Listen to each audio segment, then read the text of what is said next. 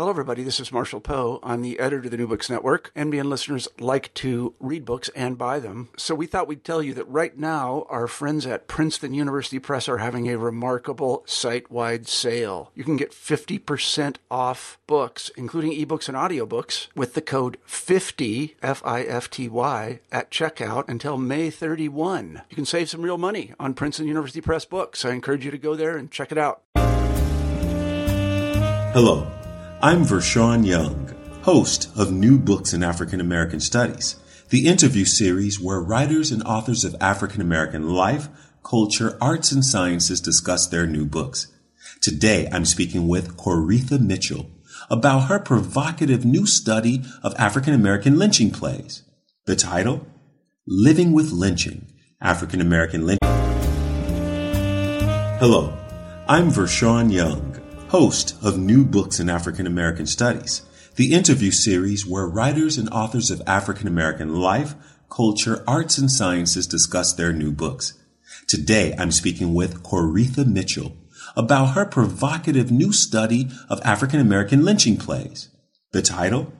Living with Lynching, African American Lynching Plays, Performance and Citizenship, 1890 to 1930 Mitchell's book is published by the University of Illinois Press, 2012. The publishers describe Mitchell's book as the first full-length critical study of lynching plays in American culture. I'm sure you'll enjoy what Coretha has to say about her study.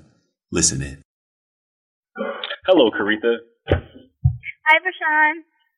Today we're speaking with Coretha Mitchell, who is an associate professor of English at The Ohio State University in Columbus, Ohio, and she is the author of a provocative new book entitled Living with Lynching African American Lynching Plays, Performance and Citizenship 1890 through 1930.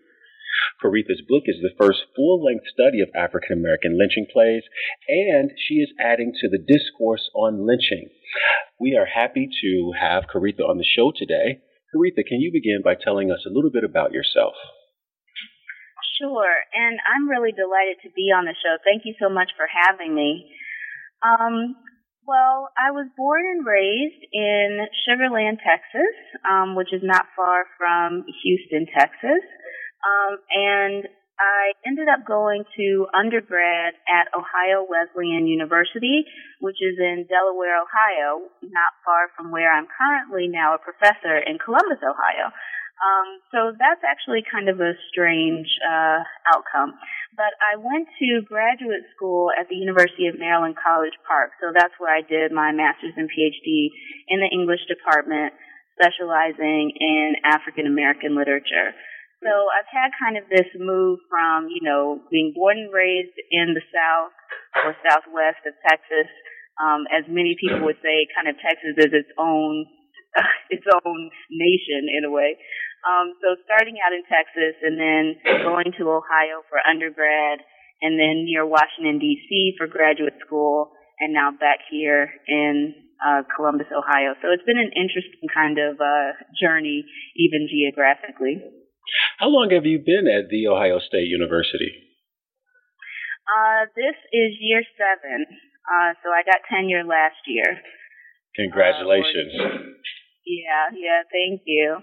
Yeah, so uh, I haven't been here. I, I've been here long enough to certainly feel kind of settled in, um, but it's it's it's been interesting. Now, you mentioned in the uh, acknowledgments to your book that uh, Carla Peterson directed your master's thesis, but you don't tell what the title or subject matter of that is. What was it? Actually, yes, it was also about the lynching plays. So I've been with this project a very long time. so when you say in the acknowledgments that you have, or in the introduction that you have uh, been living with this project for most of your adult, adult life. That is true. Yes, it is absolutely true. Um, and, you know, actually, I guess I should say a little bit about how I came to this project then. Yes.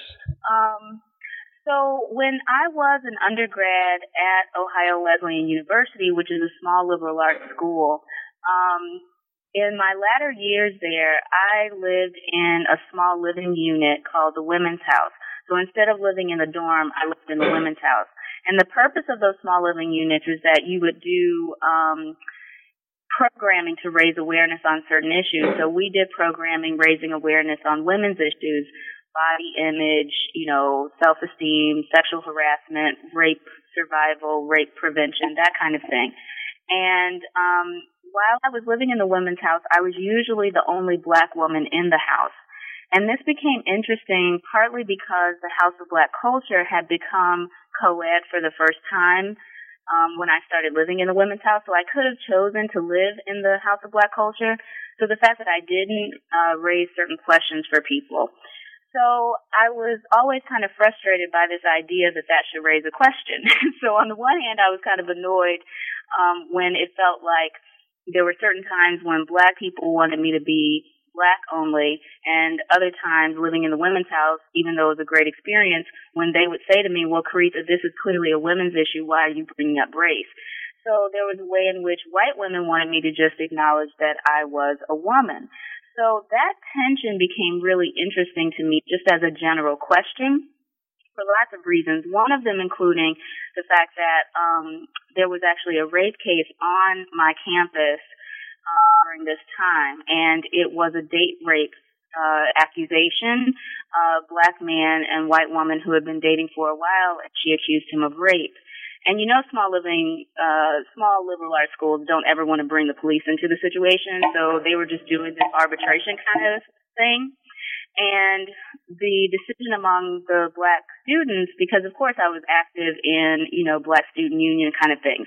And so the decision was, okay, we're going to show solidarity with our brother by lining the hallway that goes into the arbitration room. We know we can't go into the arbitration room, but this way, when the administration, the plaintiff, and the defendant, you know, kind of in quotation marks, when they walk through to head into that room, they'll know that we support our brother. And I was like, no, I'm not going because um, there's nothing for me to support. I don't know what happened. It's not as if date rape is impossible. So I'm not going to take a side. I'm not going to do that. So that, of course, raised some interesting questions for people. Um, and, you know, so it's kind of like these kinds of controversial issues are coming to a head for me. And then the other thing that was going on is that I was thinking to myself, okay, I know enough about U.S. history to know that when black men were fighting for the vote initially, their argument was we're no longer slaves, so we should have our manhood rights. Um, then once they get their voting rights in 1870, white women are saying, how are you going to give that ex-slave the vote before your mother or sister or wife? And so it seemed to me that neither group was necessarily calling on their allegiance with black women while making these arguments.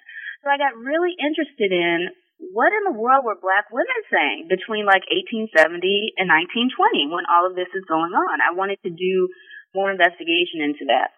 But then the other side of it too was that I, you know, living in the women's house, wanted to know, okay, when were the other times in history that black and white women really did come together for political good? When were those times in history? So those were the kinds of questions that I went to graduate school having.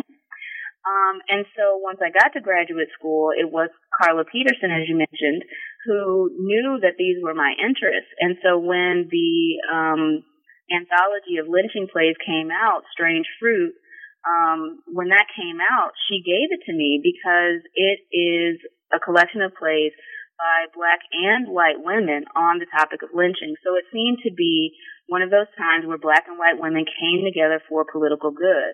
And that's the kind of framework that Judith Stephens and Kathy Perkins give you in the introduction of that anthology. So that's how I got started on this path, thinking that I was going to find this, you know, example of when black and white women came together. Of course, over time, I discovered that that was not the case, and that, you know, black women had been begging white women to join them in the fight to end lynching for many decades before white women actually seemed to step up to the plate. Um, but by the time I realized those kinds of things, I was already kind of hooked on the plays. So why why plays? Why uh, drama? There seem to be other sorts of texts that uh, deal with lynching. I mean, you refer to uh, Ida B. Wells's uh, uh, Red Record and and, and other um, material as well. Why drama? Yeah. Well, um, on a practical level, it started because of that wanting to see black and white women come together kind of thing and her giving me that anthology. But as time has gone on, it's really become um, a wonderful way to think differently about what lynching was. Because since I was dealing with drama, it made it easier for me to see the degree to which lynching itself was a theatrical production. Um, and so it, it there are lots of scholars who have talked about that, right? Trudier Harris, Robyn Wiegman, um, and others have talked about how theatrical lynching is, how much it's about ritual, how much it's about script but you've never had on the other side of that what is going on with the stage at the same time that this kind of theatrical production is going on. So in that way, I almost feel like it was fortunate that um, this started with me getting hooked on that anthology of lynching plays because then it opened up a whole new world of thinking about what does it mean to have something as theatrical as lynching going on when you're living in the midst of that? Theatrical work does important work in terms of identity formation, um, identity affirmation. So then to see that lynching was that kind of theatrical force, um, and then to see what are African Americans doing to also use theatricality to affirm themselves became a really important question for me. Um, and so one of the things that I've found is that I think the plays, um, especially the plays that I'm looking at in this book, because very often they are one acts, they are targeting a more intimate audience. And I would say that that's one of the biggest differences between this this genre and other texts that deal with lynching. So you have famous things, um, Big Boy Leaves Home, Richard Wright. You've got that really amazing scene in autobiography of an ex-colored man, you know, um, where finally when he encounters the lynching, the moment he says, okay, enough of this, I'm, I'm becoming white, I'm turning, I'm not gonna play around with this anymore, it's time to be white indefinitely. um, and so there are powerful, powerful uh, ways of dealing with lynching in other genres, but it seems to me that one of the things that happens with those other texts is that it is very much the violence that is the climax. The violence is the big turning point.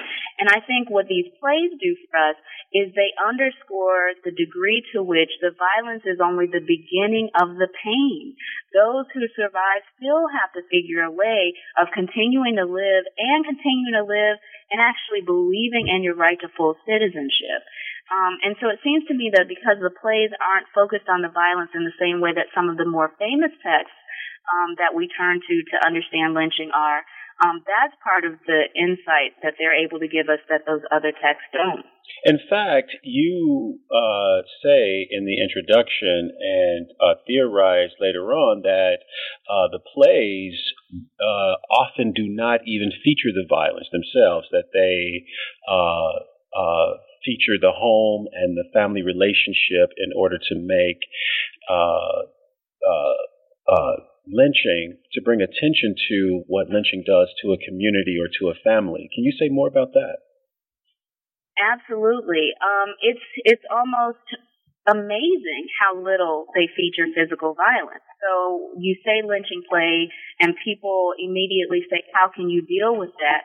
And, you know, the violence of it. And you know, my response very often is that it's not physical violence. It's therefore even harder to deal with because you're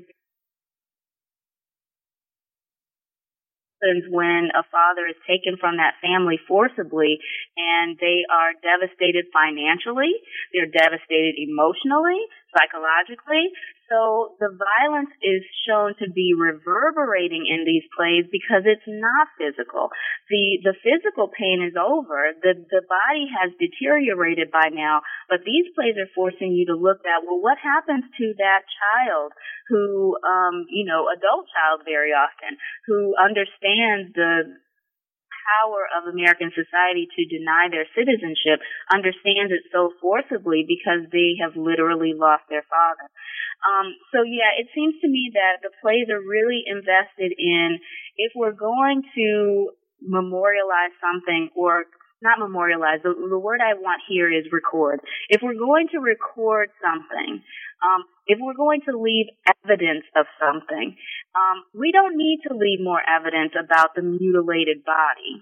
The, the mob is taking care of that for us. We're surrounded by those images every time we open the newspaper, okay? So we don't need more record evidence of that. What we need evidence of is the fact that that um, victim who is portrayed in the photograph as an isolated brute, he wasn't isolated. He was a family man who was targeted because he had some land that that white man wanted to take. That's the evidence that we need to preserve. Um, and it's very clear that that is what the playwrights are focused on. How can we preserve the truth about how unjustly under siege we are? And that's what the plays do. That's why they're not focused on that physical violence. So, you know, it isn't to say that the physical violence is somehow irrelevant, um, but I do think that when you're dealing with trying to attract a mainstream audience or talk to an integrated audience, you're trying to convince them perhaps that lynching maybe isn't such a good idea. And, you know, that's why something like Autobiography of an Ex-Colored Man is important, or Langston Hughes and the many ways that he's dealt with lynching and dealing with that kind of white father who uh, betrays a black son and that kind of thing. That's, that's what you do when you're trying to convince a mainstream audience that maybe this isn't so good for the country. But when you're focusing on black communities and trying to help them survive, um, I would argue that it's that's not what you need is a convincing that this isn't so right. What you need is affirmation of the identity that you already hold, the identity that is actually attracting the violence of the mob. In other words, mob violence is about denying your citizenship, denying that you are a meaningful member of your family, and a meaningful member of your nation. So if I'm going to hold on to my belief that I'm precisely those things, a decent person and a citizen, then I'm not going to leave the same kind of records as someone who's trying to convince whites of something. Mm-hmm. This might be a good place to uh, ask you about um, your change in terminology. You say that you have shifted from talking about anti lynching plays to calling these lynching plays. Uh, can you say more about that? Absolutely. Yeah, thank you. That, you know, I really feel like I can see my growth as a thinker and scholar um, through this project, and it's having the confidence to shift um, to that terminology. That's one of one of the markers for me. Um, so on the one hand, part of what I'm marking there by calling it lynching drama rather than anti-lynching drama, part of what I'm marking is that this isn't just protest literature. These plays do not exist simply to um, protest and convince whites that maybe this isn't such a good thing to be doing. So on the one hand, I'm marking that and saying that they're not just responding to the violence by writing the, these plays. They're actually telling us what's going on in the black community and forcing us to see that the success in black communities is actually what creates the reaction from whites who want to destroy that success. So because of that move, the plays actually show us that um, it's black people minding their own business, attaining a certain amount of success that actually inspires the mob to come in with its violence. So on the one hand, it's about saying this isn't anti-lynching. This is um, not just protest. It is also recording community truths and affirming that identity.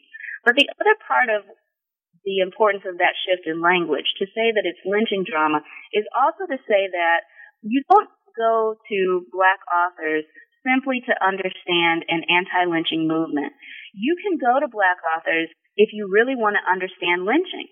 Because they're telling us something really profound about what even causes lynching. But you can't get that from other documents. So, for example, you're not going to get from other documents what you get from Alice Dunbar Nelson's Mine Eyes Have Seen, which very clearly says, in, in essence, it is our success that beckons the mob. We are not attacked by the mob because we are a race of criminals. It is our success that beckons the mob.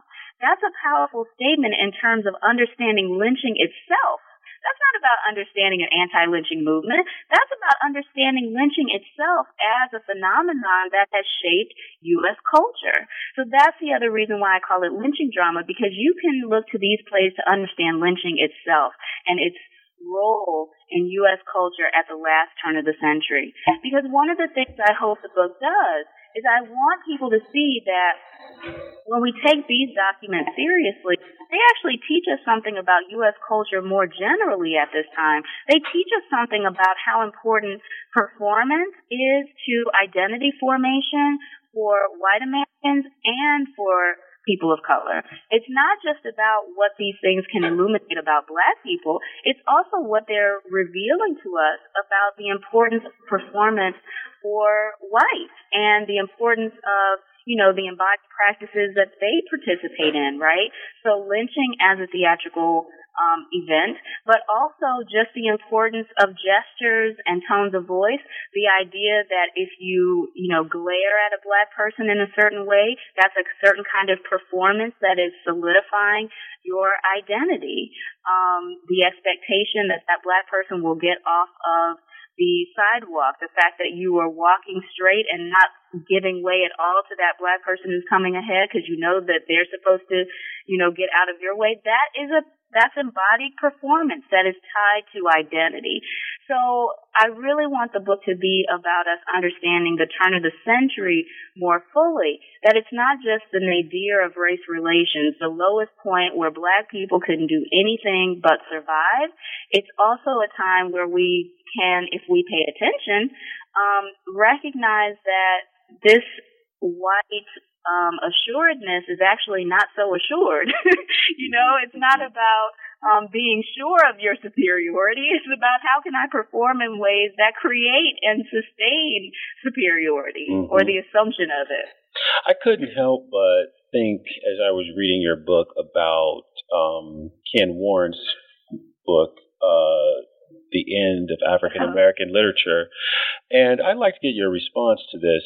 Um, it's it's a little bit tangential, but I think part of what I interpreted from what you were saying is that um, African American literature, particularly at this time at the turn of the 20th century, um, was not always, as you said, acting in protest, and that even um, texts like the lynching dramas, even though they are addressing, um, you know, a very um, what's the word for it? A, a very um, uh, illegal, confrontational. a confrontational issue. Um, it's not in the same way that uh, Ken Warren sort of profiles African American literature as always responding to um, as as a as a as a set responding to uh, Jim Crow violence or Jim Crow laws, etc. In fact, um, I think that that your argument pushes his argument um, uh, a little bit and challenges uh, people who actually accept his thesis to reevaluate what the, the, literature that we might think of as Jim Crow literature or protest literature, as problem literature, as seeing that as itself speaking to the larger American culture and not just problems that African Americans might face. What's your response to that? Yeah, wow. Um, yeah, I've actually written about this on my blog because um because yes, I I take a lot of issue with the premise of that book. Um and it seems to me that if you're going to claim that African American literature is only about reacting to injustice, if you're going to claim that, then yes, the time period that I study and lynching itself would be presumably your best examples because what else could be more reactionary? So the fact that these lynching plays are doing so much more than protesting is the best evidence that that couldn't possibly mm-hmm. be true mm-hmm. about any of the literature. Mm-hmm. So what what I think this study, what I think my book shows, um, is that very often it is the lens that we bring and so that's why I'm so invested in this idea of, you know, um, whose evidence, which account, because we've been handed this picture of lynching and accepted as the best evidence those lynching photographs. Everyone has done that. We've all done that. It seems like the natural best evidence because well, look at this. They're they're actually telling off on themselves. Their brutality, they're actually telling off on themselves. And so we've accepted those photographs as if they're just some kind of neutral records, mm-hmm. and they're not. Mm-hmm. And so just in the same way that you can read those um, photographs, you can also read these plays if you're willing to read what they actually give you mm-hmm. and not insist that what they're doing is simply protesting. Alice Dunbar Nelson's My Nice Scene, I always use that as the example because it is the clearest assertion that the reason we are being lynched is not because we're criminals, it's because we were successful. And this lynching comes in to destroy the home. And meanwhile, the mob is out there claiming that blacks don't care about domesticity anyway. Um, meanwhile, if that's the truth, then why did you have to destroy this home so forcefully? Mm-hmm. So yes, the plays, when we look at them and read them, um, they tell us that they are not just protesting. they tell us that they are recording um, community truths, that they are preserving um, their cultural practices, mm-hmm. and that in the midst of those cultural practices, here comes the mob reacting to their success. You've mentioned um, a couple times uh, uh, Dunbar Nelson's Mine Eyes Have Seen, but you also uh, discuss other plays, um, Angelina Grimke's Rachel, um, mm-hmm. and and plays uh, lynching dramas by black men as well. I want to ask two questions here.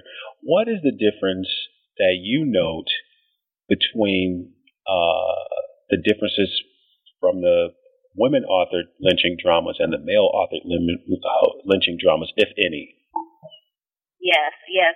Well, and since you mentioned Grimke, I'll I'll set up two uh, contrasts then. Uh, so the first contrast would be Angelina Weld Grimke's Rachel, um, written we know as early as 1914, first staged in 1916. So if you juxtapose that play with the rest of the plays, you get a dramatic contrast. Rachel um, is a three act play. It's a full length play. It was an evening of entertainment when it was first staged in Washington, D.C. It really hinges on the similarities between whites and blacks in terms of how it creates its characters. So the message is lynching is bad and we should stop it because even upstanding black citizens are vulnerable to it, not just criminals. So Rachel is, I say, the inaugural text and it is, um, important for that reason. It's also a full act play that draws an interracial audience. When you set that against the contrast of the one act plays, that's the first big shift we get in lynching drama because the move to the one act means a different audience and a different focus. So Rachel by Angelina Weld Grimke is in fact trying to convince whites that lynching might not be such a good idea. And then the one act scene to try to address um, black audiences and thereby affirm their identities as decent people and upstanding citizens. So that's shift number one. Shift number two comes when black male authors entered the genre around 1925. So at that point, we're about a decade into a couple revisions um, of Rachel through these one-act plays, and then here come black men. The big difference for me is that over and over again, woman author plays put forward perfect black manhood. I mean, this mm-hmm, head of mm-hmm. household mm-hmm. is just a perfect mm-hmm. example of anything that the United States says it will respect. He is hardworking. He is, in, in fact, we get actual specific figures, the black soldier and the black lawyer, and there, there just couldn't be a more perfect specimen of what American manhood should be, and yet he's attacked. When you get to male authored plays, we get the pimp and the coward. And so the revision becomes instead of suggesting that the only way you can destroy our domestic success is by killing this upstanding man. The black male playwright suggests, well, actually, lynching can destroy even without killing because it inspires some of us not to want to be that head of household who will protect our wife and child. So we might go toward, you know, tempting and being a coward. But what's interesting about it is that the men make it very clear that it's not the pimp and the coward who are targeted by the mob. so the message is, okay, if you want to live, then maybe you should be a pimp or a coward. Now, if you want to be an upstanding man who is the patriarch of his home, then the mob is coming after you. But if you're a pimp and a coward, you'll probably get to live. Hmm. And that's a powerful message. Mm-hmm. Mm-hmm.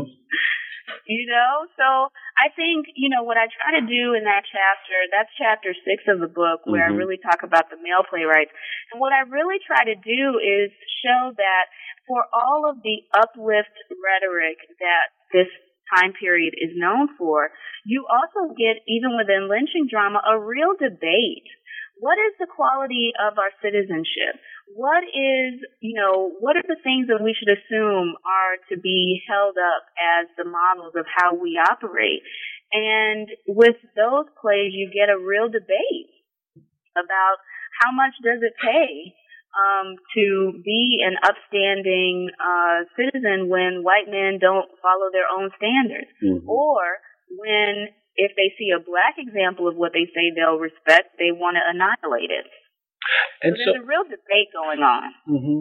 And so, can you um, uh, go back and just tell us a little bit about the difference between a, a lynching play like Grimke's that's directed toward a, a dual audience or primarily to a, a, white audience, as you say, um, she said, to um, help white women to see that lynching um, was wrong, and the lynching drama directed to, to, to African Americans. What internal to the plays do you think um, uh, is different?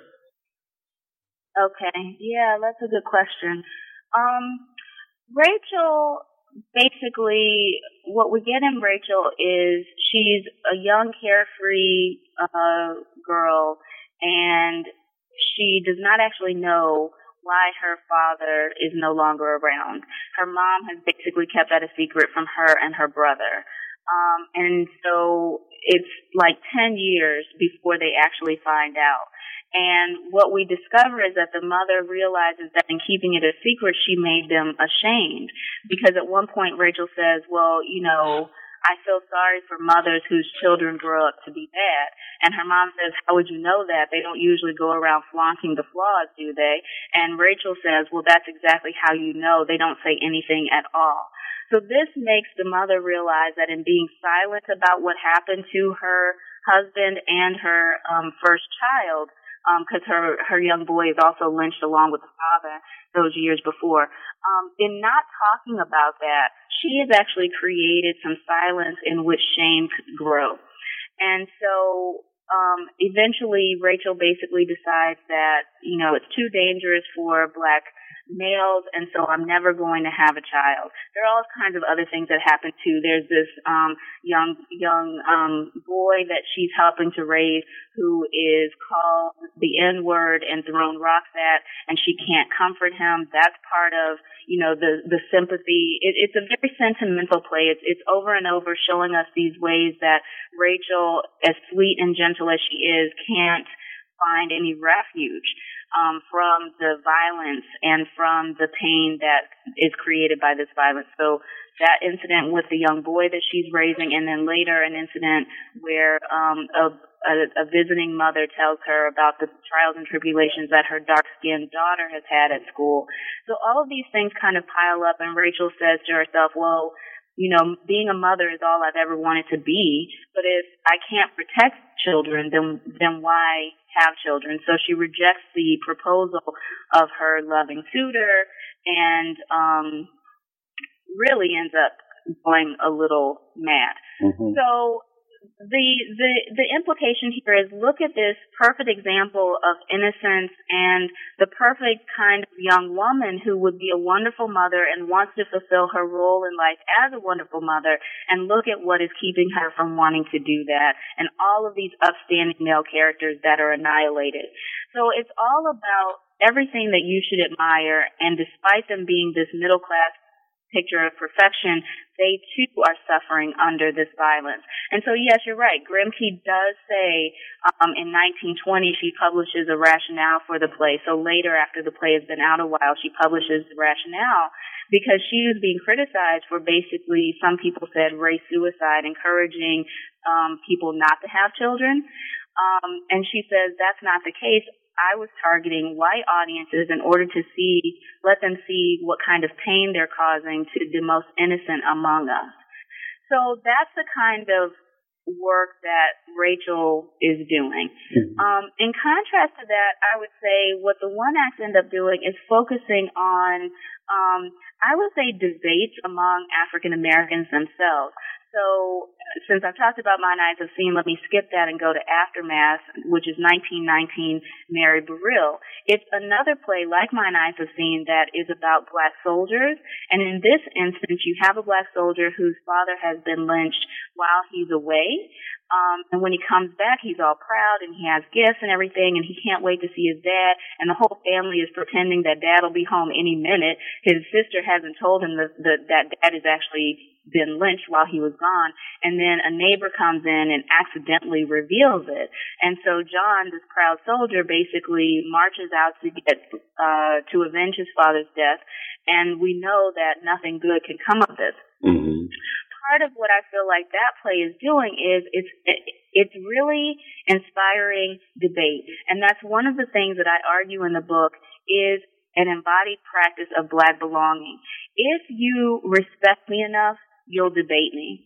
And so part of what I'm suggesting these plays allow black um, families and communities to do is to have serious debates about the quality of their citizenship and to have debates about what constitutes black identity in this American arena. And so I would say that inspiring debate is one of those embodied practices that helps to affirm each other that yes, we are worth influencing each other's opinions. we are worth airing our opinions to each other and have them seriously debated.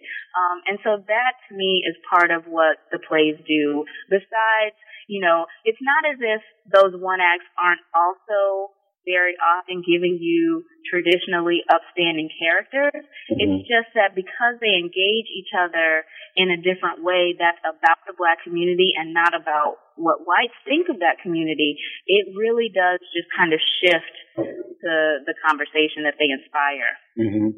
And while I was reading the book, I, I I kept feeling as if I was at church because I wanted to just say amen. Uh, and I think a few moments I did say it actually out loud. And I'm going to refer to something that you just said uh, that I also noted in the in the uh, theorizing in the book. Uh, when you just said that if you respect me enough, you will debate me. That's huge because that isn't often the approach that literary critics or even uh, teachers of literature take to literary works. In other words, we don't really uh, look at plays or poetry or or um, fiction as as artifacts in which that generate debate. Uh, I mean, they may generate scholarly debate in terms of the structure of the text or sort of formal features, etc. But we're talking about cultural debates, debates that have to do with uh, people's actual lived experience and lives. Can you say something about that that approach? Absolutely.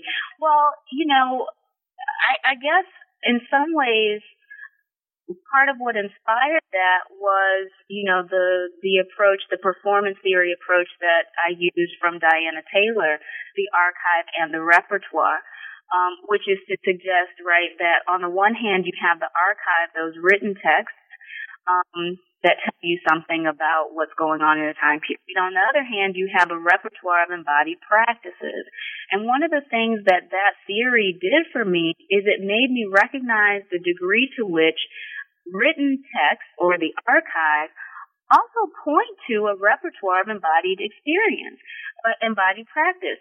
So when you have these kinds of debates set up in the plays, then that lets you know that there is debate happening in lived experience.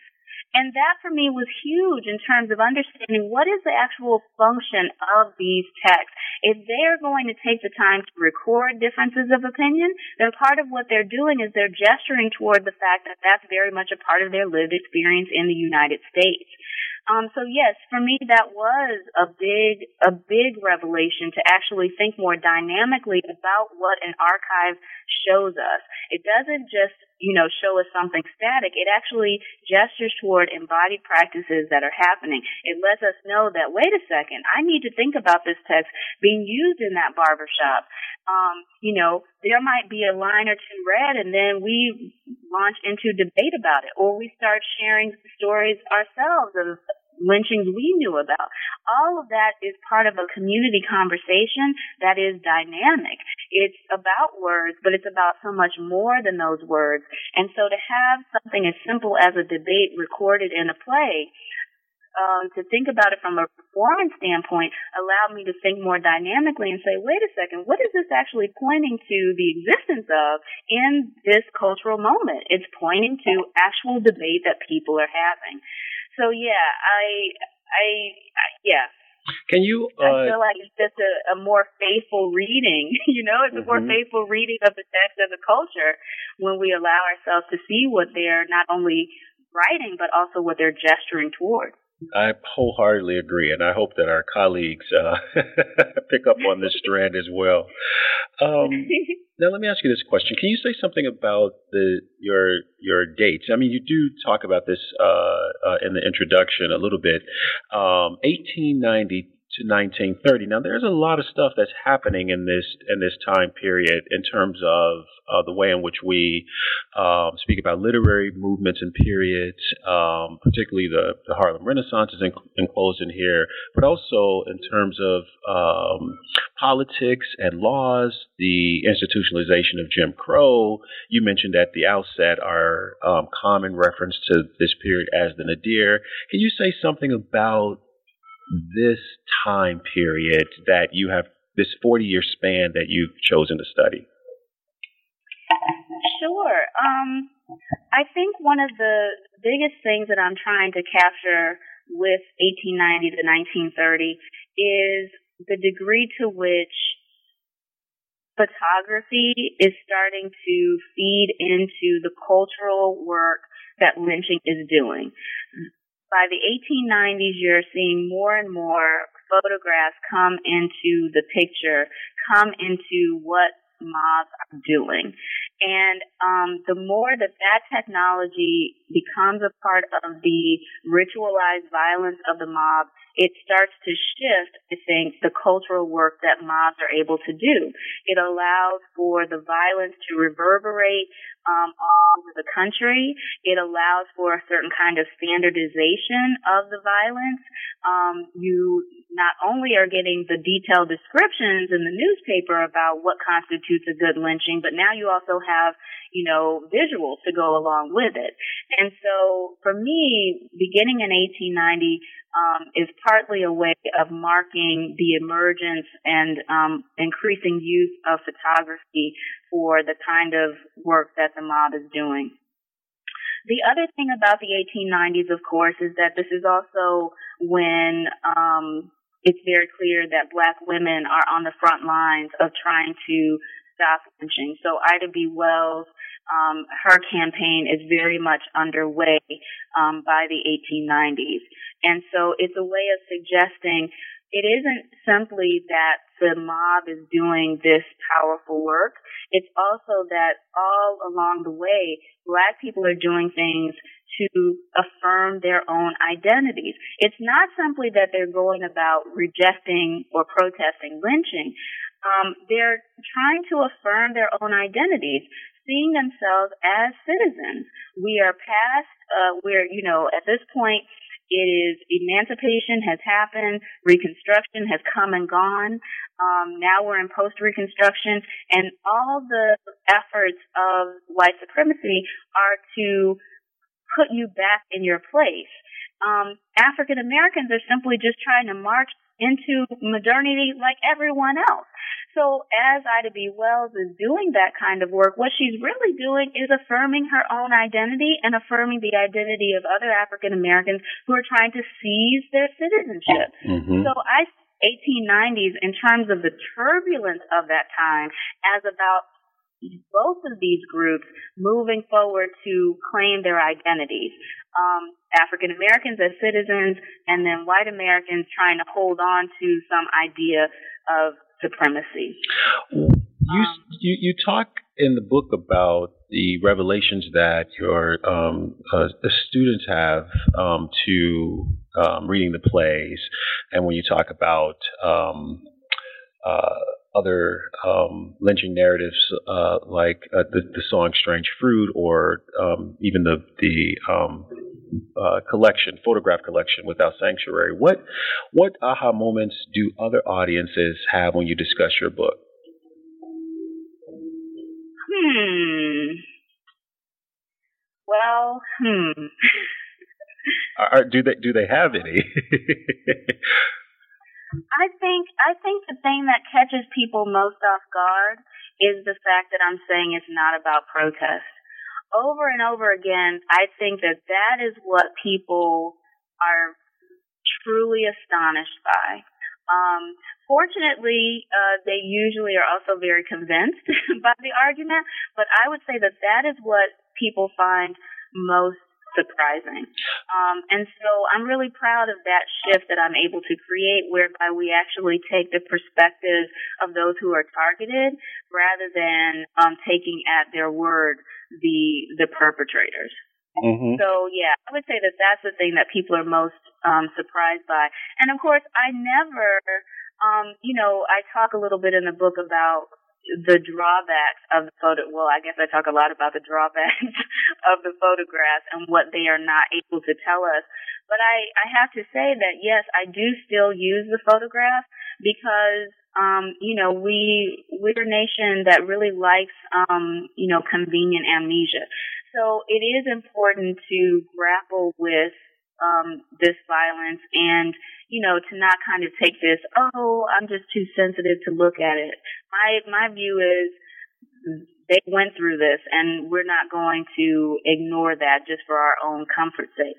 So it's not that I deny the power of the photographs, but my argument always is we have to have something in conversation with them because they don't tell us the perspectives of those who were targeted and those who were targeted have a lot to teach us about this time period. Mm-hmm. Um, so, so yeah, I would say that you know, I don't want to give the impression that I never use those photographs. I still use them sometimes in my teaching as much as I prefer not to in some ways.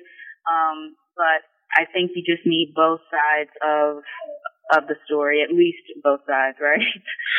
And uh, I just want to make sure that you said everything you wanted to say about the dates, and I didn't cut you off too quickly in talking about. Um... Yeah. Okay. So thank you, actually, um, because the other thing that I've tried to do with thinking about this time period, I've been influenced by um, Barbara McCaskill and Caroline Gebhard's um, work um, they edited a collection called Postbellum Pre Harlem. And honestly, that was one of the ways that I was able to um, come to these plays and not just assume protest. Um, because when you think about it, not just as the Harlem Renaissance and not just as the Nadir, but as something a little bit more complicated and nuanced, that was part of the way that I was able to look at this and say, well, wait, what there's something else going on here besides just trying to survive. Um, there's some creation of beauty here, and in fact, commenting on the beauty of what they've created, and commenting on how the beauty of what they've created is the reason the mob came.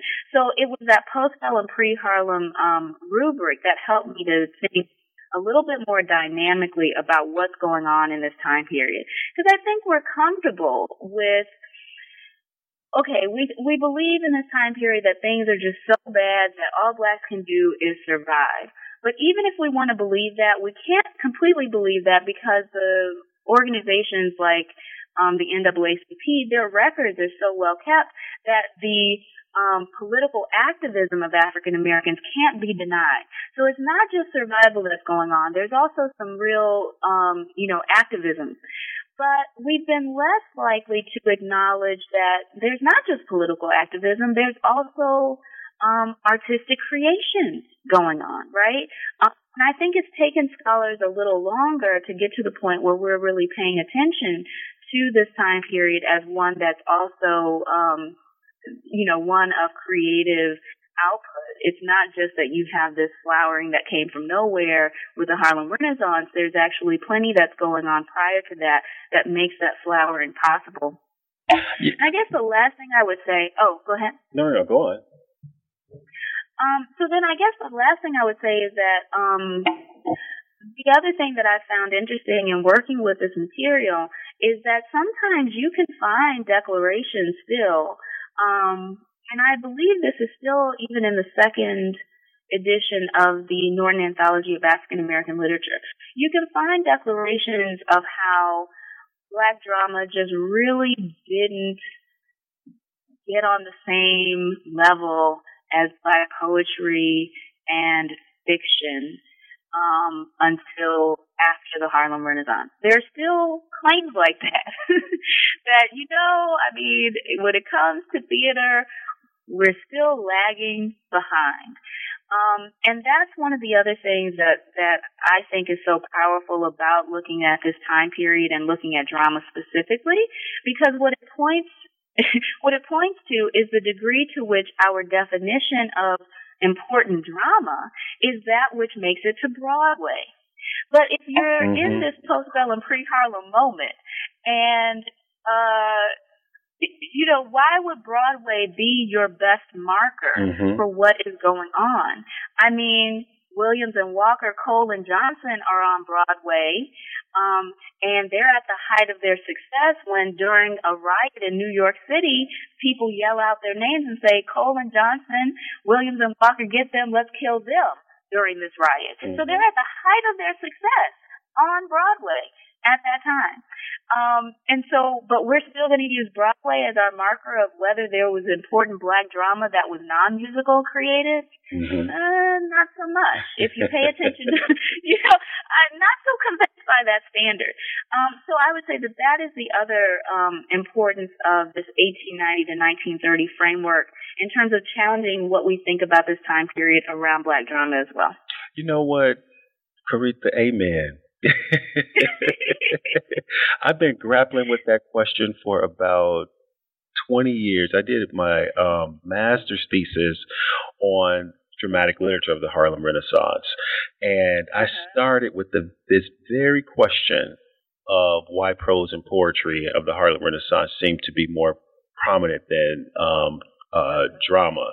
And obviously I didn't answer it, um, and you just did. So thank you. wow, um, thank you. I didn't realize that that, that was your master's. It was, yeah, it was. um, but you know, even even drama critics like uh, Theophilus Lewis, um, you know, in some of his uh, essays, made make made the same claim about um, uh, uh, the, the drama having yet come of age, black drama, and so forth, and what um, it needs to do in order in order to do that. But I but I'm uh, happy to hear you offer another perspective. And I want to give you some time to talk about your short but very substantive conclusion to the book, um, documenting Black performance key considerations. And I was struck by your paired epigraphs, one from Pauline Hopkins, um, from her perspectives for contending forces, that which you paired with Theophilus Lewis's um, uh, comment from an article in the in the Messenger about a sort of um, uh, the ways in which which uh, literature can um, alight uh, debates, cultural debates, and, and, and help us to reckon with you know society and our humanity. Can you say something about that? Um, Sure. Um, the, the, the conclusion is actually exciting in lots of ways for me. Uh, one reason why is because it was the place that I got to, uh, use my biggest archival find, um, you know, which is that, that, that exchange between Du Bois and Willis Richardson about, uh, people getting their royalties.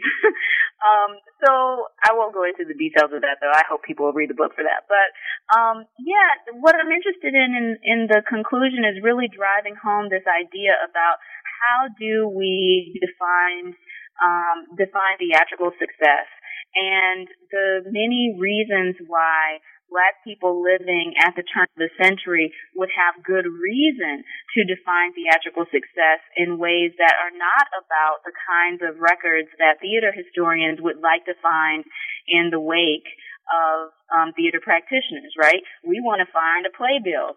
We want to find, you know, attendance records, receipts, if, if possible. That's the kind of thing we want to find in order to assert that it was an important performance that had some impact on a community. But there are lots of reasons why we wouldn't find that in the wake of these um, these theater practitioners. And so the conclusion is really about trying to think more dynamically about that.